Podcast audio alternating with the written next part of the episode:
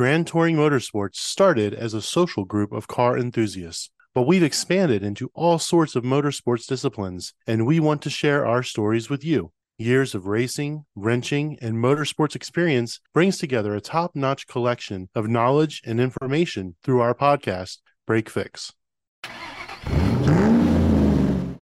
The following episode is brought to us in cooperation with the Volo Museum. This episode is a virtual tour of the museum, its facilities, all the different features that it has to offer. If you'd like to get the behind the scenes video version of this virtual tour, be sure to log on to www.patreon.com forward slash GT Motorsports or check out volocars.com today and reserve your tickets to visit the museum in person. Do you ever find yourself flipping through the channels and stumble across something that keeps you glued to a show that you've never considered watching before? That's exactly what happened to me. I landed on an episode of American Pickers on History Channel, and much to my surprise, they were visiting something known as the Volo Museum. And for those that don't know, the Volo Museum was established in 1960 by the Grams family in the Chicago suburb of Volo, Illinois. It houses 45 exhibits, over 15,000 historical items, and over 400 rotating classic and collector cars ranging from the 1920s to modern muscle. And joining us to talk about the museum is Jim Wojdyla, Marketing Director for the Volo Museum. That's right, folks. And with me co hosting tonight is Mountain Man Dan. And so I want to welcome him as well. So, Jim, thank you for taking the time to take us on this virtual tour and discuss the origin and the evolution of the Volo Museum. So, welcome to Break Fix. I appreciate that. Thank you for having me, guys. I'm excited for this. So let's kick it off like we always do with Break Fix and talk about the origin of the Volo Museum. So walk us through how it all got started back in the 60s and why. Volo, Illinois has, I think, one stoplight. It's super tiny. It's right on the border of Illinois and Wisconsin. And it's just kind of a farmland. So this family bought this farm kind of turned it into an antique thing. So they were flipping antiques. Sons of this couple helped with the antique farm, but then started tinkering with cars, mostly like Model Ts. They were kind of junky, but they'd fix them up, flip them, and make a thousand bucks on them or 500 bucks on them and realize that there could be some money in this, especially for, you know, college kids. So they just kept doing it and doing it, flipping them and flipping them. And eventually they started really getting into some really cool stuff. The more and more that they were seeing this and more and more their reputation started to expand, a lot of people wanted to come by and just check out the cars and not even buy them because they were just getting such cool stuff in. So then they started to charge one dollar for admission to come in, and it was a Volo Auto Museum. So basically, they were fixing cars up and flipping them, and at the same time selling them. They were having people come in and kind of check out the cars. Well, that just kept growing and growing. So for the next 30 years, it just expanded into this machine, and then their sons took over. So the one son, Jay Grams, took over the auto sale side, and then Brian Grams took over the museum side. He was a car guy, but he was into Hollywood and the show and the cool stuff. And he, was just, that's really where he found his passion. So he started to add Batmobiles and cars from Miami Vice and Dukes of Hazzard and just really started to find these Hollywood cars. And then that drew a whole different audience that they didn't have because if you weren't a car person, you weren't interested in coming here. Well, now, even if you're not a car person, most people like movies. So now it's drawing in this new realm of people. And then eventually they got into boats and planes and trains and then carousels and dinosaurs and campers. And it just started morphing into this ADD paradise. So there's literally something for everyone here now. So you're mentioning like TV and movie cars, like the Batmobile and everything. So how did they go about acquiring a former movie star car to bring onto the premise and show? And is it loaned out to them, or how does that go? And which yeah. what's your favorite one of all the ones that have been there? I'd say about half to 60% of the cars are what they call hero cars. So that's the car that they actually, the actors use in the movie. Sometimes some of the movies have four or five versions of the car. So we have both Fast and Furious and Ford versus Ferrari exhibits that we're building right now. So you can see behind. So this is the ice charger that Vin Diesel used. It shoots flames out of the pipes here. So you can see this pipe here. And then there's one over on this side. I'll walk over really quick as I'm talking about this and then I'll explain a little bit more. So these are the actual hero cars that are used. So this is the Ferrari that was used in Ford versus Ferrari when they did the Le Mans thing with Matt Damon and Christian Bale. So basically, he would find them on eBay Motors or whatever, and he would just find a couple of these cars. And as they started to become established, they always purchased them. They never borrowed them or leased them. So once they started getting a reputation, eventually Warner Brothers, Universal, and these other studios, when they were getting rid of cars, started to build a relationship. So Brian Grams purchases all the stuff. Over the last 20, 30 years, he's now basically just a go-to. There's a short list of people in the country that he's got right of first refusal, basically. Petersen is like the biggest car museum, and that's in LA. And then there's a handful of other ones. What's crazy in this little tiny town, we're one of like the short list of people that these studios, you know, will give us kind of the first dibs on some of these cars. So we get some amazing deals on some of these cars and some really cool ones like the Son of Mask and Cat in the Hat. When I walk over there, I'll show you. It's like the kind of crappy movies, but these cars are like some of the coolest cars that were actually used in the movie. And so they're really fun to see. So even if you're not a car person, we kind of have that. So we have about 60% are the hero cars, and then the other 40 are replicas. So a lot of these replicas are still used for the studio, maybe just for like movie premieres and purchases in the theater. So there's still some sort of a significance to them, but they're not the actual movie hero movie cars. So as you pace around this room now, where are you in the museum? Are you in the main entrance? So this was our main Duesenberg room. So if you don't know about Duesenbergs, they're basically these incredible cartoon looking machines that were originally built right around the Great Depression. Basically, you had a choice. You could either buy a hundred Fords, 20 houses, or one Duesenberg. Um, they were just insanely ridiculous. And they came out right during the Great Depression. So they kind of collapsed. These are called Duesenberg 2s. They were kind of replicas that were built in the 70s, but they're still like 500 grand a piece or whatever. So this was the Duesenberg room, but we turned this into an ice cream parlor. So just about a month ago, we added locally sourced ice cream and gourmet coffees and homemade treats and stuff like that. So we wanted to make it more of an adventure. This is a full day now to walk through this. So we wanted to add more pit stops and areas where people can actually hang out and make a day of it. Now we have the Ford versus Ferrari because that's our exhibit that's coming up in a couple months. We're going to have a new Duesenberg room, which is coming up in a couple months. We're going to have a Titanic display. So this is a 1912 Renault. This was the car that went down in the Titanic. It's not the actual one because it couldn't fit a car in a lifeboat. That's but, actually um, very similar to the vehicle that they used on Downton Abbey, except that one was Yeah. dark blue, I believe it was. Yeah. Yeah, and this is one of like one or two, maybe two in the world. This is extremely, extremely rare, and it's the exact to a T. If you look at the interior, it's so cool. That's all the original, you know, 1912 pieces. So this is kind of like the preview where I'm at right now. I'll show you the carousel room with these street orchestras, or these 1913 to maybe 1930s, and they're all fully operational 40-piece street orchestras, which are just killer, and they all work. So you can put in a token and listen to them All right. So where do we go? Where do we go from here? we're kind of going to do a circle. I mean, the property is is two city blocks of just buildings. There's 20 plus buildings that have all the stuff. We're going to walk to the carousel room, but these are it's called Volo Station. This is going to be our new exhibit. We just crane these trains in. These are all Hollywood trains. This red one here that you see is from Westworld from HBO, Wild Wild West with Will Smith. So inside they have the bar that flips and has guns and all kinds of stuff on it. So we're restoring these. So these probably won't be done for a while still. And then this train right here is pretty cool. This is from Inception with Leonardo DiCaprio. The cool thing about this one is it's all BS. It's just a truck with an extended bed, with an extended chassis basically. So that's all plywood here and then fiberglass. It's just all pretend. This is all fiberglass pieces. And if you stand and look up in there, it's basically like a, a truck. I could show you, but there's there's a ton to see. Plane right here. This is a Harrier jumper jet. Is that from True jump that. Lies? So this is from True Lies, and it was also used in Avengers. This side is painted like True Lies, and then if you flip on the other side, this is the one where Hulk was thrown into the Shield plane. So the other side is painted like Shield. And I'm going to walk up to the carousel room. So this is actually debuting this weekend. We've had it on display. It took about three years to refurbish, but this big building was literally built just for this carousel. It's a 1928 Allan Herschell carousel. Back in the 20s, it was like a huge boom. There was like 6,000 carousels spinning, and Allan Herschell was one of the biggest companies. So we finally got it able for people to ride. So this weekend is like our debut to ride it. It's going to be a little bit louder, but this room is so dope. This is the carousel here. 20,000 lights. It's a 1928. It's all hand painted, hand carved, all the original pieces. The only thing that we had to mod was in the center. So back in the 20s, people they were a little smaller than they were 100 years later. It was just two tires that would kind of turn and rub against each other, and the friction would turn the carousel. Well, now us big fat Americans are jumping on it, and it totally rubbed out. It just smelled like burnt rubber, and so we had to come up with a new gear system to keep it going consistently and then not stink the whole time like burnt rubber as I'm walking around, you'll see all of these are hand carved street organs. So most of these are 1920, 1930s. They're all fully functional and they're just, they're so cool. We have like the Coney Island penny arcades in here. And most of these games, you're able to play them. I think the punching game, again, people from the 20s punching versus today, it's a little bit different. So they pulled that off. But all self playing pianos, just amazing stuff. Came from California, but it's been kind of pieced together from all over the country. So that's kind of what our carousel room is. So you go from something like this, and then if you're like me, you're ADD and you get bored pretty quick. I'm gonna walk over to the next room. So this has it's just so much stuff. It's ridiculous.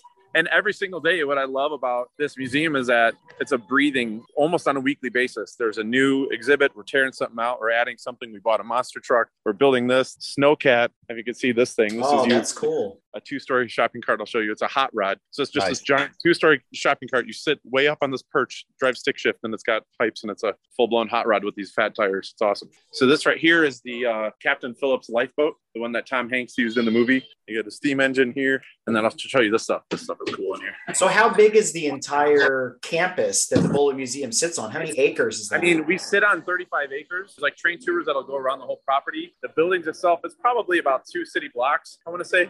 This is a Desert Storm Humvee. We just got in. We rigged this up to kind of spin, but it's all the original pieces, most of the equipment, weapons, whatever was in it. so, is that this is, uh, military issue or is that from a movie? Yeah, that's military issue. This was a desert used in Desert Storm. Then you turn around. There's a 1924 Model T. It's almost like an Inspector Gadget camper, like everything folded out. So this whole thing collapsed into the compartment, but then it could be a camper. So this is like one of the first actual campers that were created. And then we'll have stuff for kids down here. wait, wait, wait, wait, wait. Which Herbie was that over there? This is the Lindsay Lohan Herbie. So Ah, uh, the one in 2005, I want to say. This is the one that was in the junkyard. This was actually used in the movie. It's triggered here. You can see the controls. So they used it in the movie, and then they would take it out on display. So when kids walk by, it would talk, or they would do different things where the eyes would blink and the bumper would move. It's on a timer now. So it just randomly goes on and off now because obviously we don't have someone just sitting here. And what's been fascinating, I've only been here about six months my biggest question was I'm like, we have all of these movies and Disney displays. How do we not get copyright infringement for advertising this stuff? And they said basically, if we claim we have Disney displays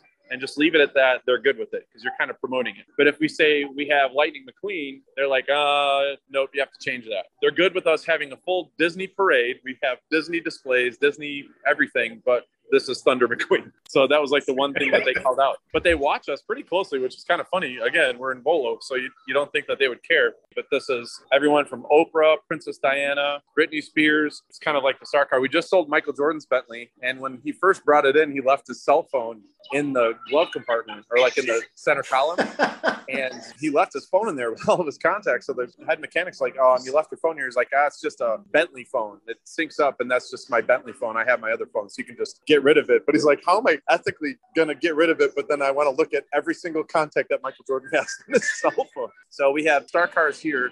Then all of these are Disney displays. So these were displayed all across the world, Australia, all over countries.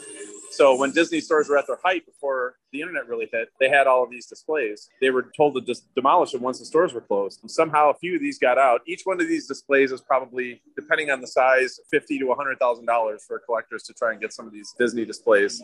This is a Donald Trump prototype Cadillac. They only made two of them. So they had gold plate, they had the Trump logo here, they had a thing for his fax, and they actually put a bump for his hair in the back of the limousine. I don't know if you can see it um, that his hair would fit. And that's that was actually a custom thing that they had.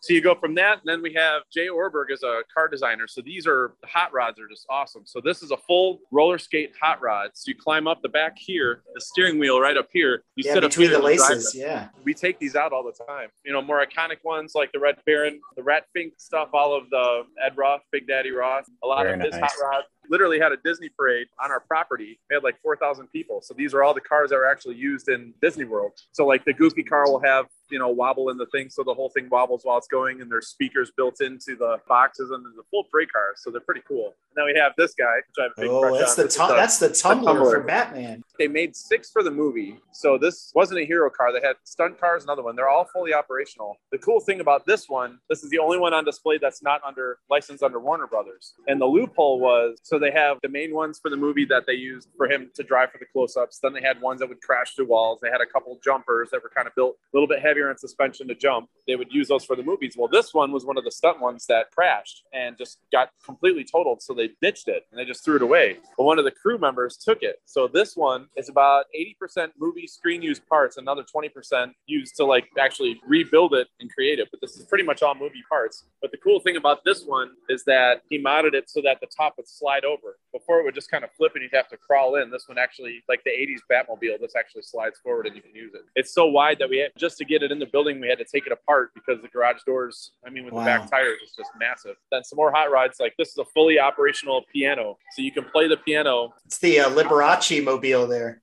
Yeah, exactly. Well, I didn't grow up a car guy, but I guess this is a super iconic one too. It's a dual engine. They have a couple of these dual engine cars, but I guess there was a ton of toys in like 60s, early 70s of this car that you could get, kind of like Yeah. the Red Baron. This is a, the Outlaw, 2,000 horsepower, just a beast. Look at these tires. Absolutely. So I think I've actually seen that puller in person years ago. If I recall correctly, like late 80s, early 90s, that was a big puller on the scene. And I remember going to a couple pulls, and I, Really? if I recall correctly, I think that's one of them I saw in person. Yeah, most of these we'll take them out once in a while. They all still run. We have a team of two mechanics basically. There's an electronics mechanic and a head mechanic, but these two guys, and one's like in his 70s and kind of sounds like Jimmy Stewart. He's a very black guy, he walks around and just fixes. So this is the cat hat. I wanted to show this one.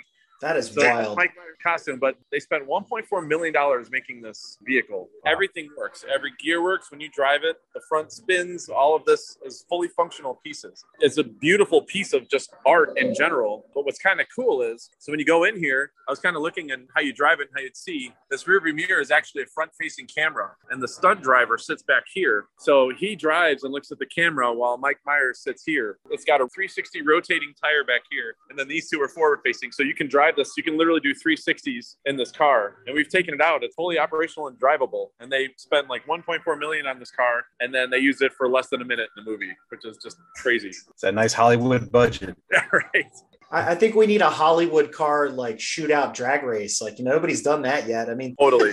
They've done a couple in the past racing a replica Ecto 1. And then we had the one from the newer movie and we raced those. The new one blew it away, but I was like, that doesn't matter because that one sucks. It's the old Ecto 1. That's the cool one. So we have a jet powered Harley Davidson. So this is a legit, fully built, tested out. I wanted to get a video. So we're going to probably take it out this spring and show it again.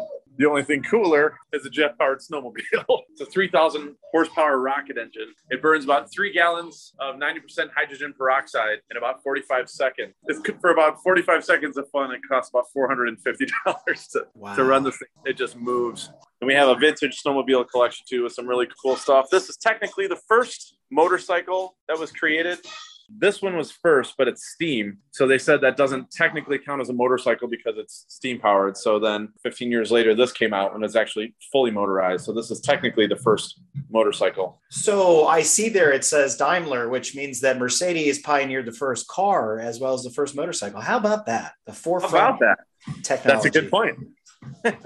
Now, you mentioned a little earlier that you guys will take a certain amount of time, like refurbing or building stuff. Do you guys have a dedicated team other than the two mechanics you mentioned that do a lot of the restoration, refurbished stuff? Not really. They kind of do them as side project. It kind of comes in waves like anything. Sometimes there's 20 things that are broken. Other times there'll be downtime. So we have a monster truck right now that we're going to be giving monster truck rides. I want to do during Halloween. I want to do monster truck uh, zombie hunts where like we dress, you know, kind of like a haunted hayride, but you get to shoot Nerf guns at zombies in a monster truck. I just think that would be awesome. We have a lot of those projects that we're kind of building on the side. Most of the stuff is restored. We have the 2012 version of Total Recall with Colin Farrell. They built this car and they actually legit built this car that has a driver sitting this way with the steering wheel and then a driver sitting the opposite way with the steering wheel. So it can drive back and forth. Then they have a fiberglass top that sits on top that can pivot. So the actors can sit up there and pivot. The guys took it out. I'll have to send it afterwards a video of this of these guys driving it back and forth and driving it around. But you can drive it back and forth while the top spins and alternates. So it's just it, some of the stuff is amazing. So they've got the car working again, but the fiberglass connections they're working on. So that's another project that they have in the warehouse. So they're constantly working on stuff, but it's amazing for such a small team what they're able to do. So this is the showroom. We have four showrooms. Three of them are cars that are Wow. 1985 and earlier, and then one showroom that's 1985 and newer. So all the modern muscle. We sell about 50 to 70 cars per month. They're constantly going to auctions and getting new, especially every month, but at least every week there's 10, 15 new cars in here. So there'll be waves from like cool old Broncos. We just got a bunch of 1950s cars, 56, 57 Chevys. There's everything. The three most popular are probably the 69 Camaro, 70, 71 Chevelle, and the 57 Chevy. So we get a lot of those, but you just get some really cool, rare. things. Yeah, I'm seeing lots of Corvettes, Camaros of varying ages, Mustangs, Lincolns. I mean, wow, just what an assortment of cars. yeah. As I go to the next showroom, I'll Oh, wait, wait, really wait. There's a square body a square Chevy body. there. Dan, Dan just got excited. Yeah. Turn around. The square, the blue square body Chevy pickup. He wants to know how much Oh. it costs. So this is 30,000. We have a couple in the front room too. But what's nice is some of these cars are 20, 30,000, but then you get some of these like true Hemi Cudas that are like $370,000 cars. So what's Just along the back wall there? I see the uh, Futura-based Batmobile from the '60s Batman. I think I see Yeah, one so- of the vehicles from So Grease. what we have in all three showrooms, we have the cars in the middle are all for sale. So these four rows, and these are constantly rotating. Then on the walls of both sides, we have the Hollywood cars. Jay Ohrberg, that made the piano hot rod and the roller skate hot rod, made this Johnny Cash tribute. That's super cool. So it's a full blown hot rod. All six of these wheels steer. Everything is fully operational. That's so I think it's about 28 foot long guitar dragster, basically. And then you got So the Ferrari Daytona from Miami Vice. This is the uh, actual hero car. This is the one they used in the movie. This is the actual Corvette from Animal House. They lent it out for like 400 bucks. And once they used it, it just sat in the barn for like 40 years. The owner would sell it, but only for cash. No auctions wanted to take it. So eventually we got it. And we just started it up for the first time two weeks ago. So this is all the original stuff. This is the 66 Batmobile. So George Barris designed these cars. There's a slew of these that he designed. This isn't the actual one from the show, but this is the one you can see George Barris and Adam West signed this one. So this is one that actually came from his shop. So they'd use these for promotional tours and things like that. So there's one of these in the vault at the Petersen. Is that one used on the show? Or is it also another replica? that was a replica as well. These are one of the most popular replicated cars. If you YouTube this thing, they have a company that cranks out like 30 a year. This was built on a Lincoln, it was like a prototype car. It wasn't actually a It was called the Lincoln Futura. Yeah, that's Yeah. right. And it was like a concept car. They didn't actually release a lot of them. And he got it super cheap. So he had like two or four weeks or something crazy like that to come up with this car. Uh, there's a couple different cars that they use the bodies for when they build these replicas, but there's like a huge nation that like builds these. It's really funny if you look at mm-hmm. them.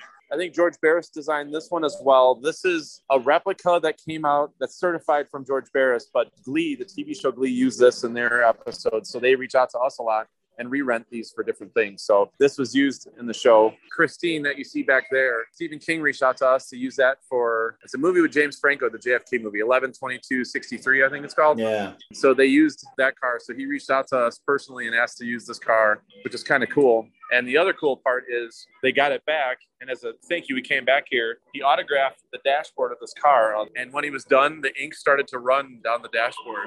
It's like never happened before. And he's like, oh, she remembers me. And like, that's messed up, Stephen King. These are the The the Munster mobiles. mobile. Yeah, the Dragula and the family coach. These are George Barris designs as well.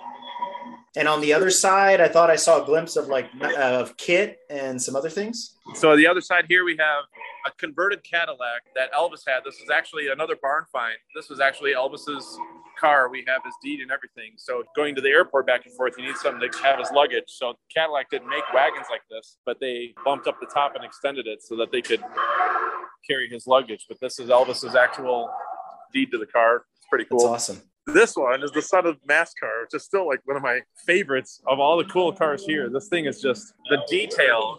Again, for this crappy B movie, like how much money in detail. It's fully operational, fully run. What is that based on? A Camaro or something? What is it underneath? I don't know. That's a good question. I mean, the whole thing is just is modded out, so I can't even tell. I'll have to find that out. That's a good question. I'm not sure what it is. It'd Looks be like- some great trivia questions like, do you know what this is built on top of? Totally. so you have KITT, George Barris. This is from his studio as well. This wasn't the one that was used in the TV show, but this was used for all the promotional stuff that they did for the show. So it was tied in. So it's got the full TV screen over there. That's the dash awesome. is bumped out a little bit.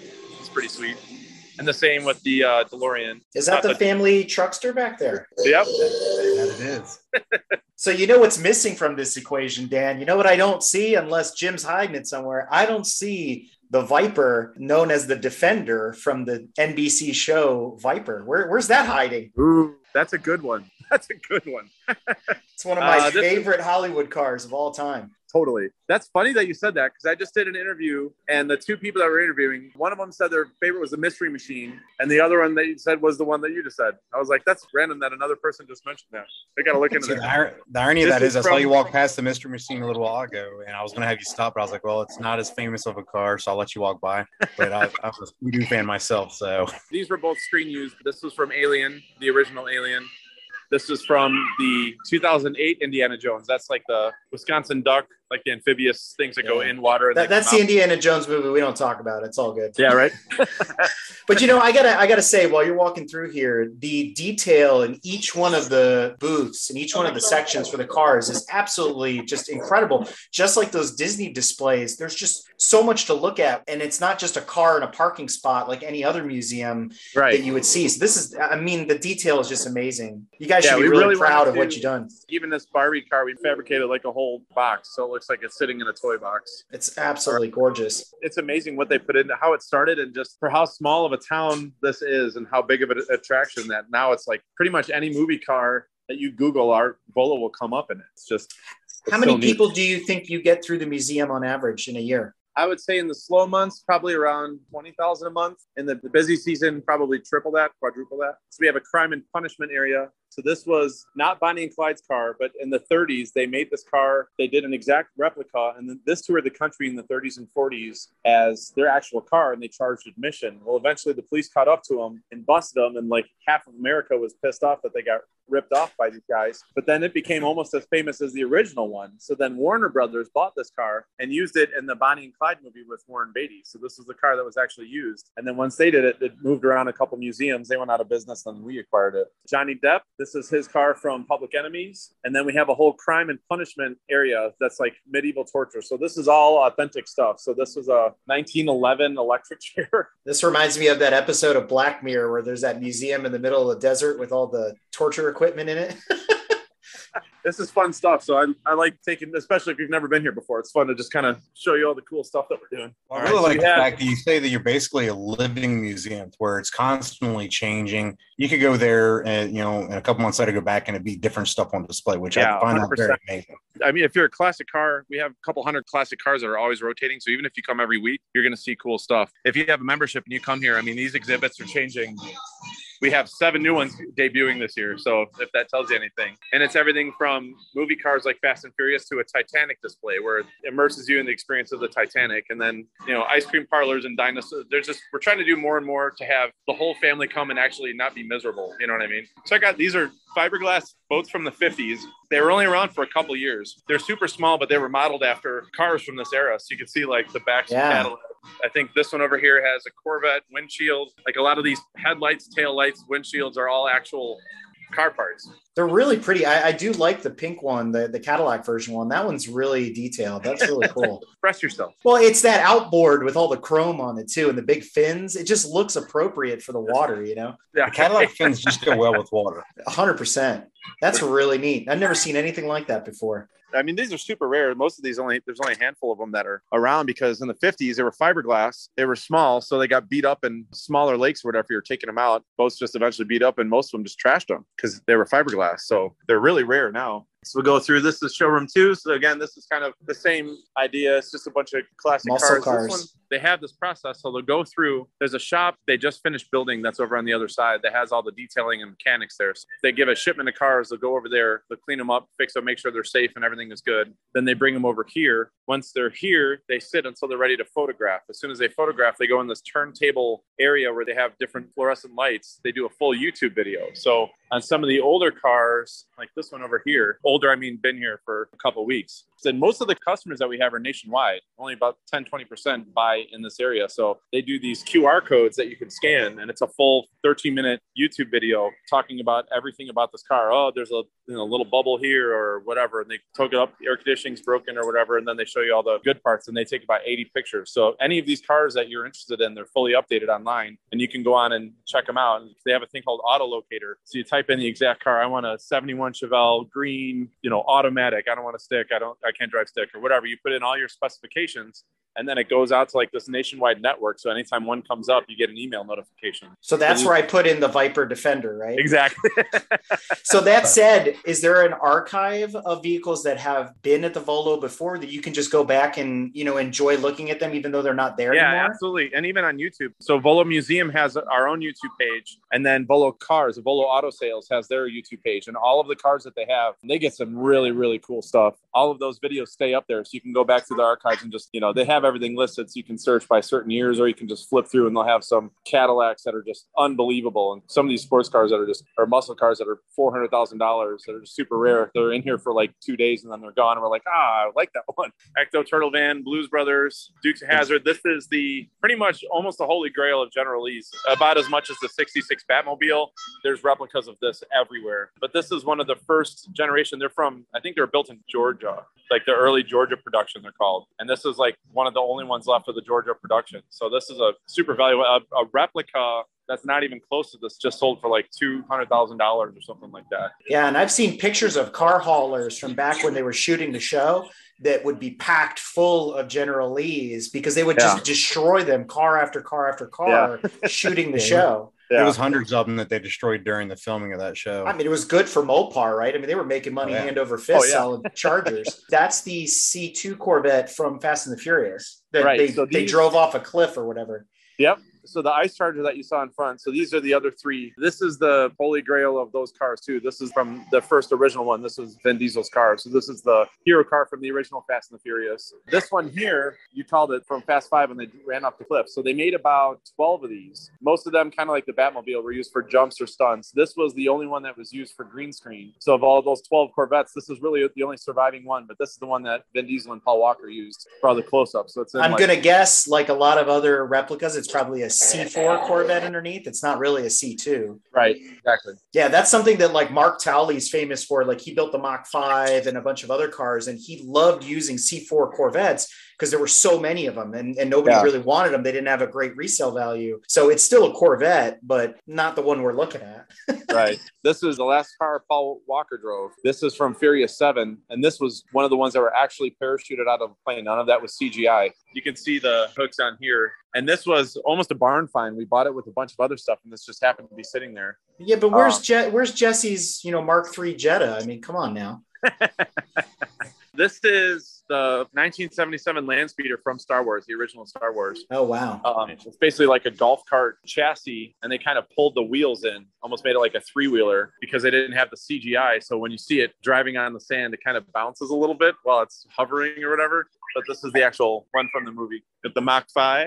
The original one used in the movie is at the Petersen in the vault right now. I saw Yeah. it a couple weeks ago. Yep. It's I think that one's probably larger from the looks of it because I was shocked how small Really? um, yeah, Mark Talley's Mach 5 is. Because again, it's a C4, so it's not a super huge car, but it's it's very, very tiny. You have Eleanor. Is that the Eleanor? No, it's this one's a replica.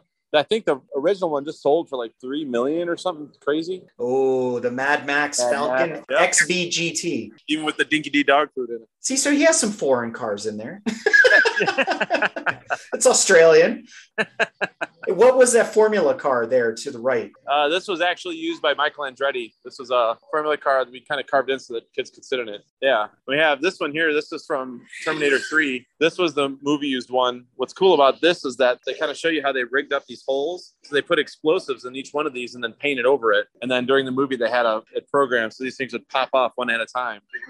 They have some of the blueprints and stuff from Hollywood on how they plan the sequence of shots. So they're all numbered one, two, three, four, five, six, seven, eight, nine. Pretty cool.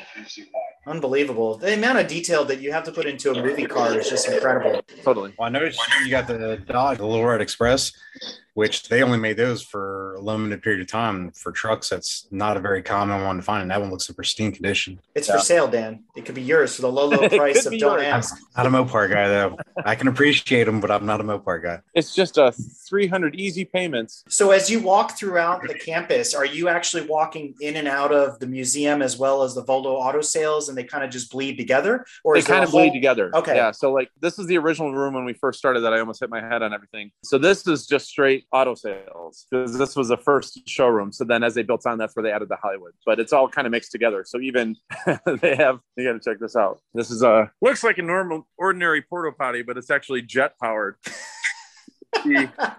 Looks like something off the top gear. it's just I don't know if you can see. I can kind of pop in here, but you can see all of the the gears and everything. So it's fully jet powered. The guy that drove it initially, it went so fast that it tipped over and all the jet fuel Oh, leaked out on him. So he had to put like an escape hatch on the top because he would have basically exploded. couple Duesenbergs here, but there seems to be a lot of um, American cars here, a lot of domestics, muscles, you know, old classics and things like that.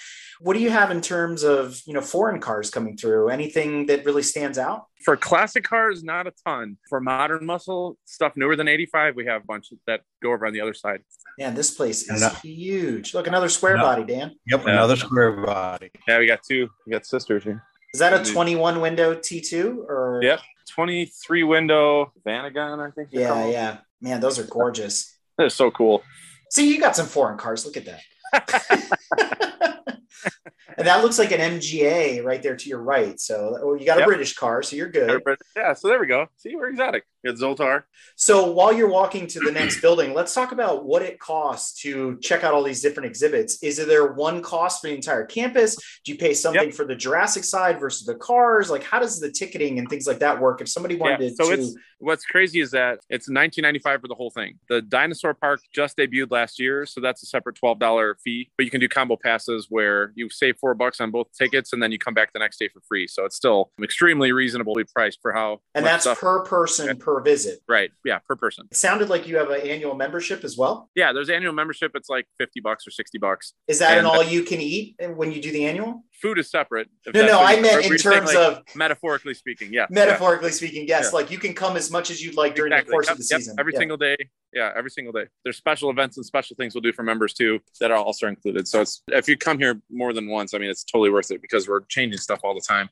I'll show you. This is the photo studio. We're shooting some right now, but I'm gonna whisper so I can show you the photo studio. But they're shooting a video right now. Just a second. That's a first gen Firebird sitting in there. Yeah. Uh, Good correct. eye. You guys are good. Yeah, that's like a full rotating turntable, and they have LED lights that'll change different colors for whatever. But that's when they make those YouTube videos. That's all here. So he goes through and just talks about every angle of the car. They have videos underneath, basically everything. There's like 80 photos of each car that they take. So, Jim, if you were flying in for the weekend, how far outside of Chicago is the Volo Museum? Ah, great question. Uh, it's about 40 miles. It's about 40 miles from Milwaukee, from Chicago, and then even from Rockford, which is out a bit more west. So we're kind of right in the central hub. I mean, up here, there's also there's hotels, and you have a Six Flags, Great America. You have a lot of other ton of lakes and boating and campgrounds and all kinds of stuff. So outside of hotels, you can also go through in a full weekend trip as well.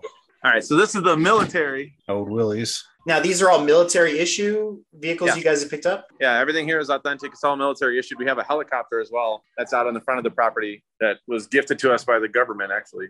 Every, all these weapons here are, but all this is all authentic outside of the mannequin.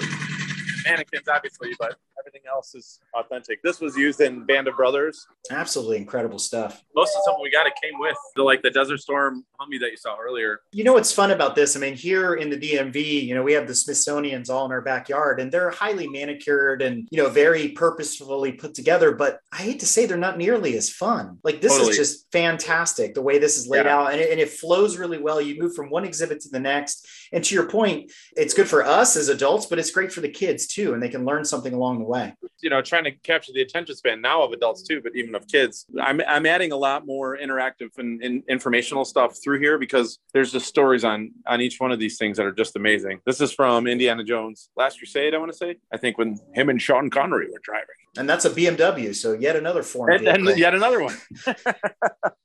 So, ha- so I have to ask: Are any of the tanks and stuff for sale? I mean, everything's for sale. You know what I mean? Most of the hmm. stuff is for sale. We keep it here, but we're rotating exhibits. And right now, we don't really have room for this stuff just because we've moved and added a couple buildings. And now these guys are kind of just sitting in the corner over here. So, yeah, most of the stuff is for sale because we're bringing new stuff in all the time. So going back to the intro when we were talking, you know, I saw some of this when it was on American Pickers, and obviously they're always looking for stuff, especially with respect to Petroliana and collectibles and things of certain time periods, et cetera. So, you know, you say everything's got a price, everything's for sale. I'm sure maybe some of the memorabilia is too, but do you guys also take donations from people that say, Hey, I've got this Disney piece that you're missing, or I've got this other thing that would look good in the display case? Or is it both ways with respect to the absolutely. museum? We accept a ton of donations, and it's pretty cool because, especially military, a lot of the people that come through the military that either their siblings died or they're alone or whatever it may be. They have all this amazing stuff. We just had someone that was a POW in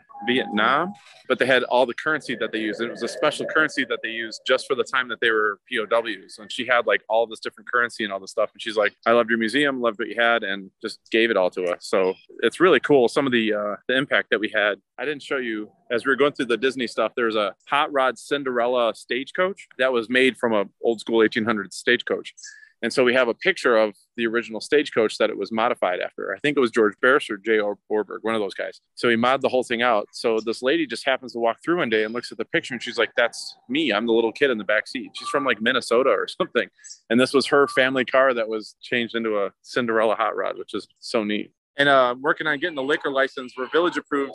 State's almost there. So hopefully you'll be able to grab a couple beers and, and walk through here as well. Kind of enhance the experience one more showroom I'll show you. Which is the mod- modern cars, right? Yeah, so the 85 and newer. This area right here is set it up. It's a massive dinosaur playground, kind of why we call it Jurassic Gardens. Kind of set it up here, so you can have a picnic out here and just kind of hang out. Eventually, I'd love to have like beer fest and other cool events in this area too. So you mentioned the room you're uh, leading us to now is 85 and newer. What brought the decision of 85 being the key year for the distinction? It's a fourth generation family, and I think the younger guys just like, yeah, it's a cool, it's a 69 Camaro, but modern muscle is awesome, you know. And they just there was a market for it so yeah, Caleb Grams just kind of runs this side. So he's kind of off on the other end. So let me ask you this as you're moving us to the next uh, showroom here, Jim.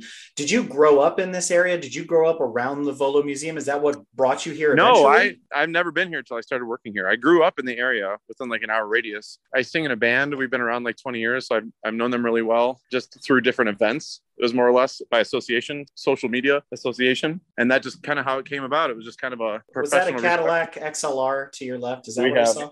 Oh, right here, yeah. No, no, no. That's a Mercedes. To, to your to your right, I guess that caddy in the corner looked like an XLR, but I could be wrong. It is. How do you do that? I'm a nerd. What can I say? Let's see. so Diablo, Countach. You have a C6 yeah. vet, a C7 vet. This one only has 980 miles on it. Wow. So this window normally shut when you shut the door to pay for this option, and it only goes down this far. So even for a half window, it only goes down halfway, and it was like a twelve thousand dollar upgrade to basically get like a cheeseburger slip through. Is that a that's a Studebaker Avanti? Yeah. I haven't seen one of those in forever. Yeah, way more modern. I mean, you have C8 Corvettes in there, all sorts of yeah, stuff. Yeah, a lot of. That's a, a Shelby. That's the Shelby, um, the one I think it called it, right? Yeah, Series One. Good eye. You don't see too many of those. No. Viper GTS Coupe Gen 2. Mostly Mustangs and Vets are probably the most in demand cars that we go through. So you mentioned uh, cars that are in demand. Do you guys have a list of buyers that buy from you regularly that are like, hey, I'm looking for this, and you guys yeah. go try to find said vehicle? Yeah, you got some guys that are just have stupid money that'll buy like 10 cars in a month. And it's not the cheap ones either. So there are certain ones that they develop relationships over the years. You got um, a Gen 1 Viper Targa there for sale. What, what what's the going rate on that? I need to know. With the hardtop option. 57. That's reasonable. That's that good. So these, you know, uh, rotate at about the same rate as the classic cars do. So if you come back here next week, there's probably 10 new cars in here that they're going through. Are there any that will just never sell or does everything have a price tag? Honestly, everything has a price tag and most of it sells. Even some of the bigger cars, we had this purple Hemi Cuda that was just gorgeous. And that was around 380,000 and that sat for two months. And that was probably the longest I've seen a car sit. And then so is there another building that's just the personal collection of the Grams family that is not for sale or is just no, kind of so spread out? His house is on the property. So he lives on the property. He built a house in the basement they use to kind of store stuff, but he doesn't have. I thought he'd be like this, you know, after hours, he like puts on a robe and pipe and he's like, come with me. I want to show you my collection, you know, for all the cool stuff that he has. And he it's just turn and burn. And all of the profits every year go back into the museum. So all the money they make, if they make an extra million or $50 million, they just reinvest it and just buy more cool stuff. They were very smart businessmen, didn't get attached to any of the belongings, unlike some of us. It's a curse. It's a curse. I wanted to show you the shop really quick because that's new. That's kind of cool to look at, especially if you guys are nerds. You'll nerd out on that kind of stuff. Well, I'll say for only being there six months, I'm impressed with how much of like the layout, grasp of stuff that's there. The knowledge you've had thus far in your tour you've given us is amazing because I would have expected you've been there much longer than six months. Thank you. WGN is a big TV station that's up here. And my second day here, they were doing a live broadcast like on their morning news And so I literally just signed like the W two, like that's all I had. And so I walked out, and the news crew came in. It's like five in the morning. She's like, "Okay, well, Jim, where, where do you want to start? And uh, tell us what you know." And I was like, looking at the signs. I'm like, so I went to the owner. I'm like, "What do I know about these cars?" So he basically like gave me the rundown enough to like fake it, but it was live TV too, so it was terrifying.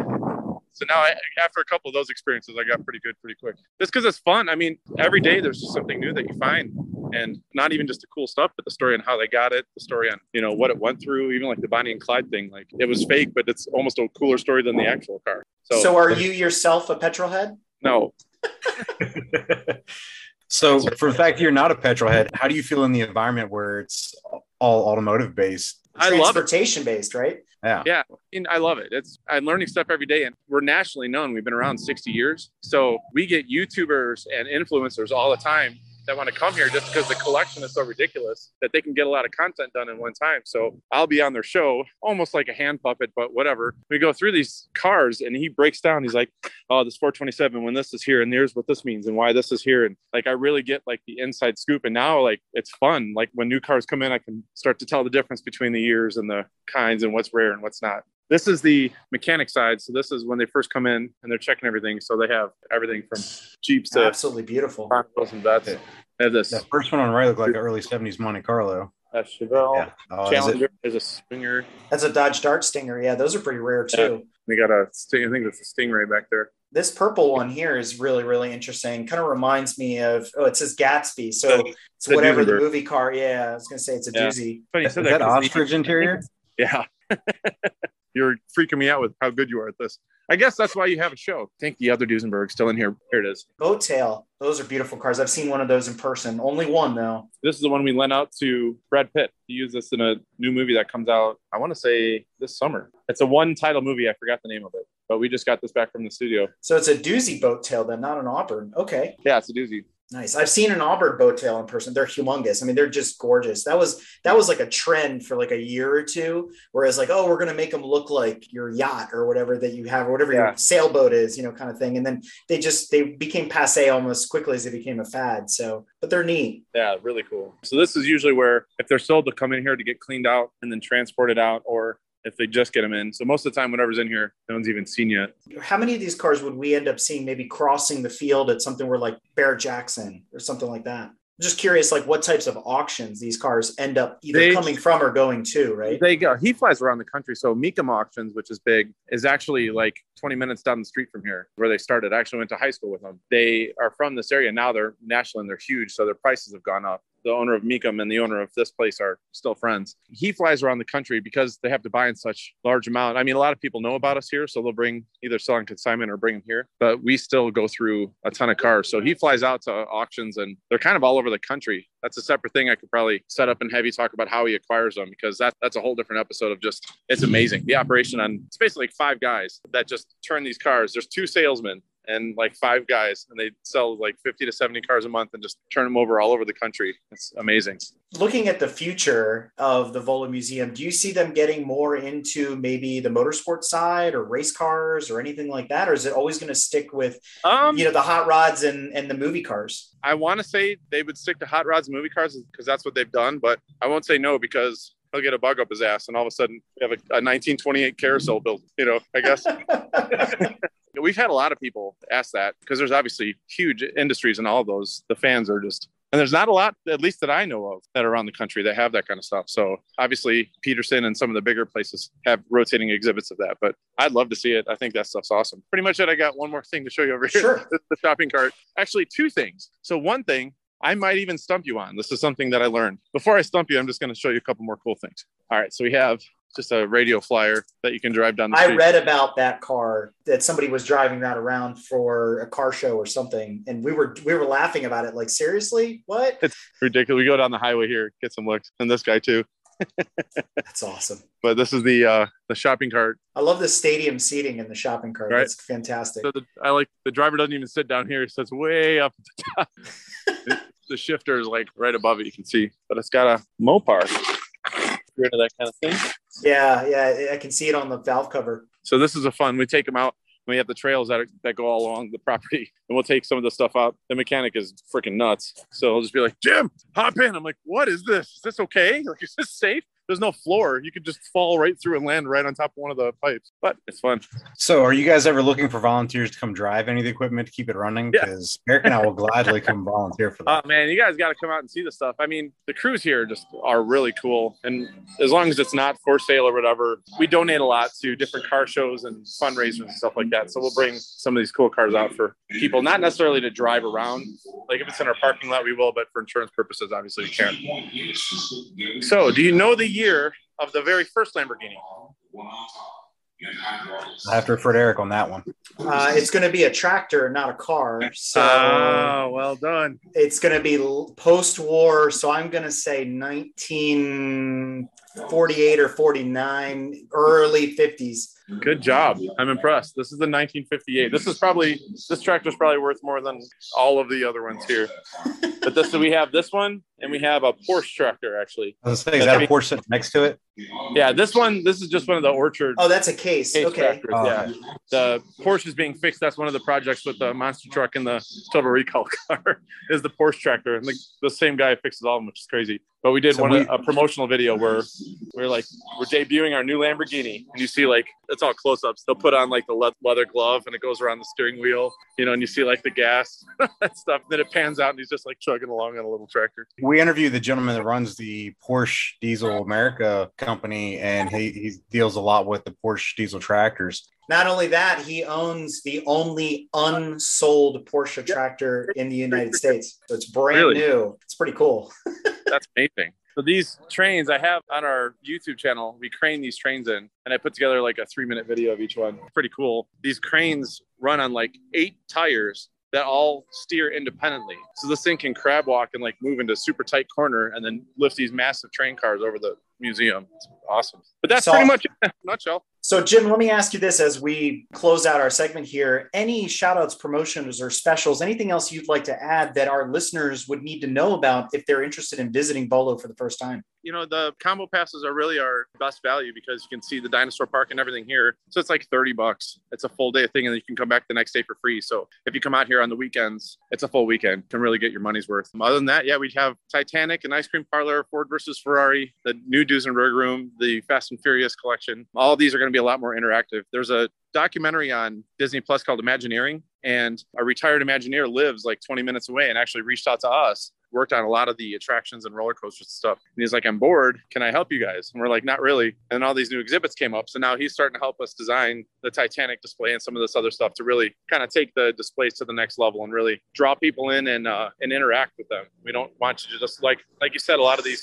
Smithsonian's and these beautiful museums, they have awesome stuff, but it's just you're so disconnected. Where this we really want people to touch and feel and experience it if they can. So that's kind of how our competitive advantage, I guess you can say. It's weird because it's just a bunch of buildings don't even match. So it's kind of it's like a redneck Smithsonian, I guess I could say. I don't even know. But Rednecks yeah, we, do it right.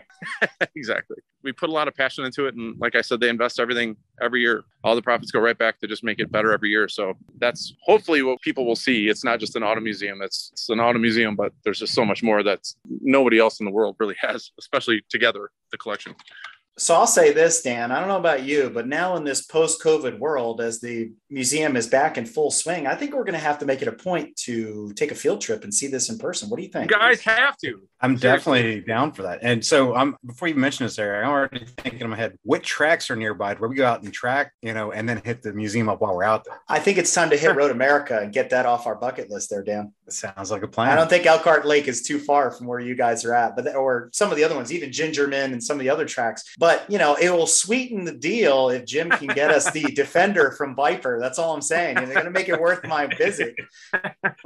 There's other vipers for you to see. No, no, it's got to be the Defender. I'm telling you, not the cheesy one that it turns into a boat. It's got to be the original Defender. You know that, you know that nonsense.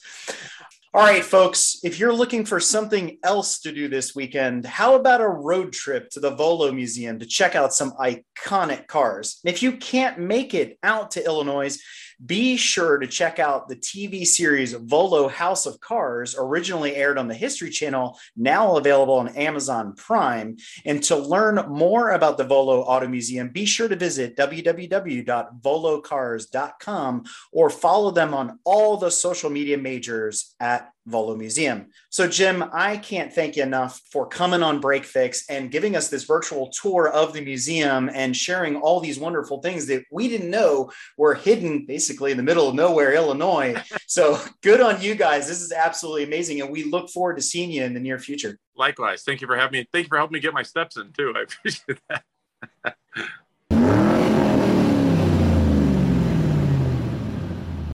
The following episode is brought to us in cooperation with the Volo Museum.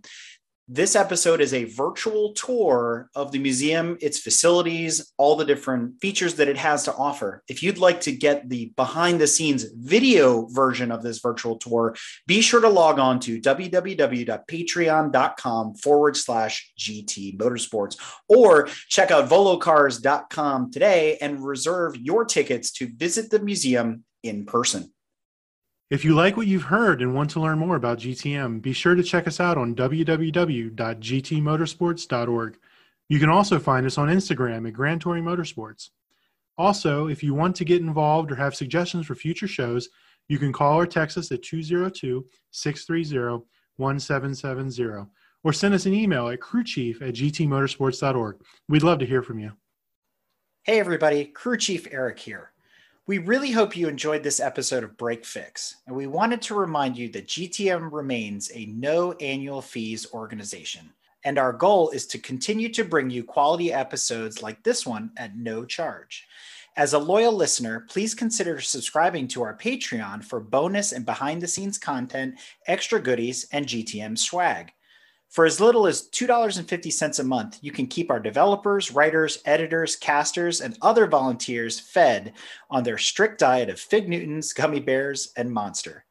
Consider signing up for Patreon today at www.patreon.com forward slash GT Motorsports.